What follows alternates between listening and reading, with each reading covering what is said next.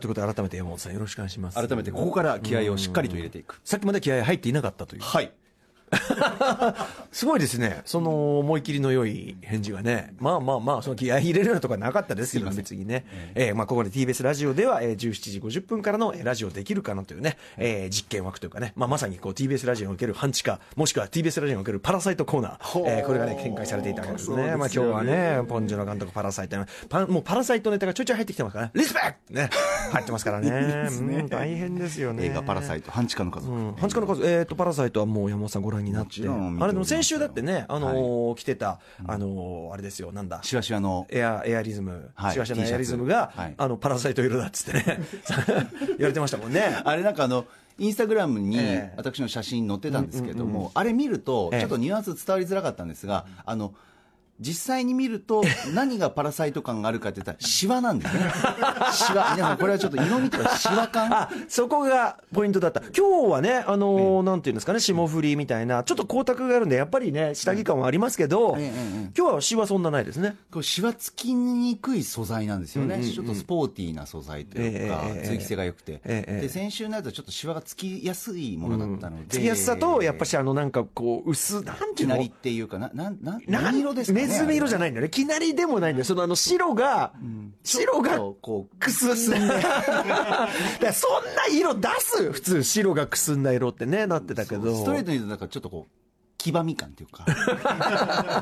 本当ね、そういう感じ見えたもんね。で、しかも幸せだと、これはもうね、これは半地下と言わざるを得ないのが。一人暮らしなんでねちょっとあんまりこうまめにねシワも伸ばさいないや、本来はあれはその下着、下着着るもんだから別にシワだってなんだっていいっていう感じだけど、あなたね、一枚できるから。そうなんですよそこがうんそうなんですよ、うん。そうなんないないない、今の。ごめんね。そうなんですシよ。ワな新しいタイプ。シワへの向き合いってあんまりできなくてえあのでもさあのきちっと、まあもちろんねその番組に出る時のあれとかは衣装部みたいなのがあるんでしょうけど、えなんかそのないのそういうこうえーまあスチームアイロンみたいなさスチームアイロンとか、そういうアイロン系のものを人生で一度も買ったことがなくて。マジっすかそこやっぱり、だって結構スーツ着たりする機会もあるでしょ、あ、でも、番組の方は、えっと番組あるし衣装さんがいらっしゃって、まそうだけど用意してくださる衣の装でが出ない時のお仕事だったんじゃない君の人前のスーツで来てくださいみたいな、あ、もう、新人の頃よりほぼないであすね。そういうもんなんだ、私はないであすそね。ういうこともしくは山本さんサジを投げられてるってことじゃなくてですよ 可能性は。 あいつに言ってもしょうがない呼ば いつも下着で下着でうるちょろしてるからどっかで言われてると思いますよ。自前で来いっつったらどんな格好にするか分かんないからっつってそうですよね。うん可能性もありますよなので、あまあ、家にはスーツはあって、まあ、シャツもちゃんと用意し結てあるん婚ですけ式どと。かさだってその冠婚葬祭出るっていうのあるじゃないですかそうですね。いつでもスタンバイはしてるんですけどね。うん普段は全く着る機会ないですね。うんあと社交ダンスの服とかあるんじゃないの社交ンダンスの服はもう奥に奥にしまってますけどね。えーもう出ることはない。スでもまああの高いもんなんでしょうしねそれはねそうですねそこそこうんはいしますけどねでもいいですよあのスチームアイロン僕一年いいですかうんやっぱりそのあのーシャツとかを1枚で着ようとでまあそのさちゃんとクリーニングとか出しててもやっぱりどっか置いたりとかこうしまってるうちにまあ変なシワついちゃう変ななんか変な折れ線ついちゃうからあねりますあります。もうああいう一個一個はそのパラサイト感出しちゃうから、はやいっぱりシューッとやるだけでね取れるのに今もうすぐできるのありますからハンディっていうか、ハンディハンディ的なそうそうそうそうスチームアイロンみたいなうん、スチームアイロンとスチームアイロンと俺はあのねやっぱセーターの毛玉取りはい。これはね毛、うん、これはやっぱ欠かせないねこれは毛玉取りもやっぱりブーってやるだけで、はいあのまあ、あんまりやりすぎるとね薄くなっちゃう、あのしまいにはなくなる理論だけど、はいはいうん削りすぎてでもやっぱりねあのさっていくからだけでだいぶ新しくなりますよあーそう生まれ変わりっていう全か然変わりますよやっぱりそれはへなんか残念な感じがだいぶ減りますよねこの時期悩んでるね、方もいると思うんでそねうなん、ですよセーターをね。そそんなに高いもんじゃないですよあのけ毛玉取りなんか多分1000円台1800円とかそういうのあるんじゃないうん僕、あの、本当に動機が、毛玉ができるからセーター買わないとわか。かるわかるあと、なんだろうな、シワになりやすいから、あの、襟付きのシャツを買わないとか。そういうのあるんですよ。わかる。うん。まあわかるわかる。俺もその感じで。ズボラっていうかんあの、要するにね、シャツとかそんなうちで洗濯してどうすんだみたいなさ。まあそうなんですよクリーン、だからもうクリーン出しちゃいますよ、もうこうなったら。はいそれはさうんうん。そうだけど、わかりますわかります。僕もその考えは随分続いていたんですが、でもその毛玉取りを使うと、あら不思議。うん、でやっぱりそのある程度逆なんだよねそのセーターにせよシャツにせよ、そうやって手間暇かけないと綺麗に着れないものだからおしゃれに見えるっていうのあるじゃないですか結局のところであなた今ねその下着でやるってのもそれは確かに手間暇かけ ないで手間暇かけないでいいけどもゆえにあのおしゃれを超えてもうあれに見えるっていうあれあれに見えるっていうあれなあれに見えるというあれというとあれというのはもうパラですかパラですねパラうんサイトです ねみんなパラ ってる、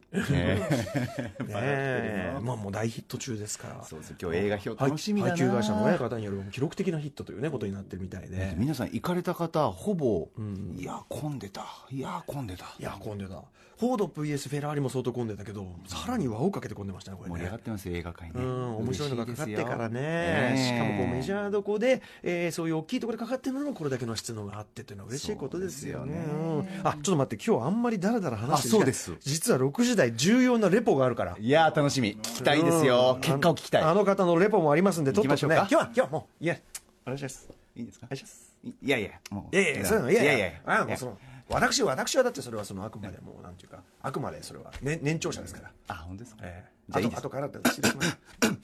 鼻、ちょっと鼻がね、ちょっとね、ぐずぐずしたですね。えー僕はちょっと鼻生まれ変わったんで、ええかなりいい声だと思います鼻水とかどう、大丈夫なんですか鼻水ちょっとぐずいてますけど、ねまあ、花粉が多少ね、今もう飛び始でめも、てるんやっぱ、でがいい。でかいでがいい。うん。ああうんああおーあうん。アフターチックスジャンクションほらすっごいもうポーンいくもんポーン抜けがね、俺ちょっと鼻詰まってる。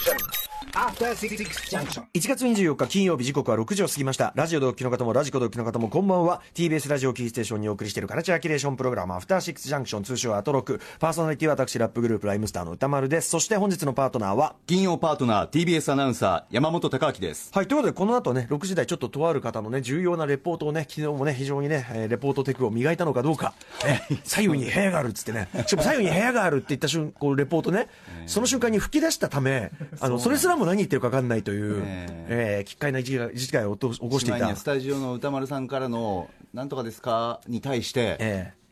ええこの俺は笑っ たな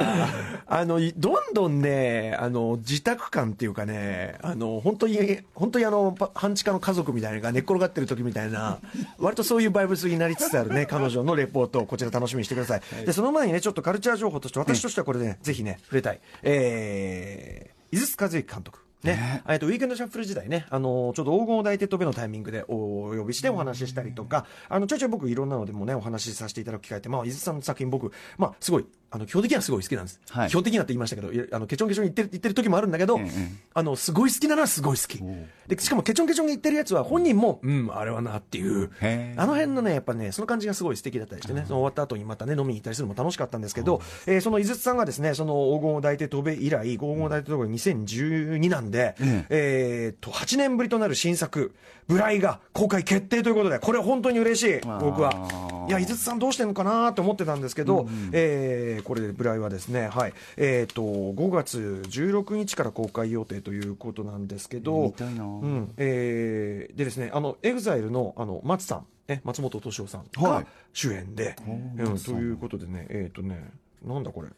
ヤクザ者たちの群像劇ということなんで、まあだからその、まあ、伊豆さんお得意のね、アウトローものと言いましょうかね。えーはいなしに頼ると書いて無頼あそうそうそう無法な行いをする人みたいな意味があるらしいですけどね、はいはい、ブライもね、そうそう、だからまあ、あのー特にこの時代ね、またそのずい、ね、だいぶ時代も変わってきて、ですね、美術さんの映画みたいなものがまたね、あのーあるといいなという時代になってきたというのもあると思いますし、はいあの非常に楽しみです。と楽いしうみか、非常に単純に、あのえっと伊豆さんの新作が、えー完成して公開されるという、このニュース自体は私、本当にファンとして嬉しい限りです。えーまたこのタイミングでねまあ、番組におお越しいただいて、お話なんか伺うこともできるのかな、きたいですできねないのかな、分かりませんけどね、はいまあ、伊豆さん、そのでも前の時にその黄金を抱いて止める時に、やっぱり、はいえー次のね、あのー作品の計画なんかねもちろん計画から立ててるよっつって、でそのというか、計画立ててる、黄金を抱いて飛べってさ、その金塊を盗む、まあ、あのいわゆるケーパーものというね、犯罪計画を立てて、それを実行する話だったわけだけど、やっぱね、話聞いてると、その伊豆さんが、いや、もう今、もう要するに今犯罪、犯罪計、犯行計画立ててるところなんや、みたい な、で、もう今、これが楽しみ、もうだからそうやっていろいろロケハンしたりとか、着々とそういう計画立ててるのがまた楽しいんだっつってて、はいえーでもすごくね、時間ね、かかってはしまいましたが、無事それがね、あのこぎつけたということで、はいえー見事にどんなね、どんな犯行を、えーしてくれるのか、今回は、はい、非常に楽しみでございます。まあ、あとはね、えっ、と、欅坂46ね、平手さんがね、平手友梨奈さんが、まあ、電撃出したいっていうね。朝も伝えました情報番組でびっくりですよね脱退なんですね欅坂のね、まあ、ある意味本当にもうまさに、なんていうのかなあのイメージそのものを背負ってるっていうか、はいねえーあのエキセントリックな感じというかね平手さんがいてこそのっていうところはあると思うんだけど、えーまあどまあ、でもそのねこの急に辞めちゃう感じがまたねらしくもあるよねなんかねそうですね、まあ、卒業ではなくなぜ脱退なのか、うんそれからいつ具体的にっていうのは発表まだされてないんですけど、えーまあファンの方とかはね、もちろんそれはいろいろね、あるでしょうけどね、うんまあ、あの単純にその外野的にはね、その例えば映画、響きでね、はい本当にあの主人公の響き役をまあ見事に演じるというか、やっぱ平手さんのこの、やっぱりその、なんていうかな、このエキセントリックな存在感あってこそのはい主人公像だったじゃないですか、だから本当にあの平手友梨奈さん、もうリアルに響き的なんだなっていうか。ね、うんお話ありましたよねなんかそんな感じも、まあ、ちょっと幻想膨らむところも、幻想かもしれませんけども、ええはいえーこんなニュースからですね、えー感じたりした次第でございます、はいあとなんかグラミーがねまたなんかグラミーの元代表なのこれはなんかいろんな、主催団体新代表うんうんあかがなんかいろいろごちゃごちゃねこう不祥事がですね告発されたりとかですねまあこれね、後にあのもうすぐ発表で、えー、27日か、はいあのた高橋義明さんをお越しいただいて解説していただくんですけども、まあその直前にこんなことが盛り上が持ち上がってということでまあそのあたりよし君もねどういう触れ方してくれるのかわかりませんけども、はいそんなことがございましたということを一応ふ触れておきます、はいねそしてこれらのニュースに匹敵するねレポートをねこの後やつがかましてくれるはずなのでいやー内容楽しみだポンとかましてくれるはずなのでよろしくお願いします。えー、様々な面白を発見して紹介していくカルチャーキュレーションプログラムアフターシックスジャンクション今夜のメニュー紹介です。この後は本日から始まった格闘ゲームの祭典エボジャパン2020の現場の熱狂出場した木曜パートナーのあのあの人が報告してくださるとある場所から 報告してくださるということになっております。あのポンがはいあのポンでごがざいますはいそして6時半からは歌丸さんが最新映画を評論する週刊映画辞表「ムービーウォッチメン」今夜扱うのは歌丸さんもインタビューしましたポン・ジュノ監督ソン・ガンホ主演第92回アカデミー賞6部門ノミネートの「パラサイト半地下の家族」ですそして C からミュージックゾーンライブダイレクト今夜のゲストはフォックスキャプチャープランジャパループカメカルメラから、えー、えりすぐりのメンバーが揃ったジャズインスト界のオールスターバンドポリプラスのスタジオライブですそして8時からはアトロックフューチャーパスト映像コレクターでビデオ考古学者のコンバットレックさんと去年11月にラジオライブ披露してくれましたハードオフを愛する声優で歌手の中島めぐみさんのお二人で、えー今週の番組内容を振り返りますあーまあめぐさんがこんな役割をしてくださるなん嬉しいてですねいや恥ずかしいやら恐縮やらというかしかもアトロックもねもう聞いてくださってるそうなんでねいやー本当に恐縮ですありがとうございますおコ待ンちバしッておりますトレックがね失礼のないように本当に祈っておりますさあそそしてして8時台後半には、えー東京上野クリニックプレゼンツ成瀬ここみプルルンハニートラップをお送りします番組では皆さんからのメッセージいつでもお待ちしております歌丸アットマーク TBS.CO.JP までお送りくださいまた各種 SNS もやっております皆様フォローお願いしますそれではアフターシックスジャンクション行ってみよう Station. After Six Junction.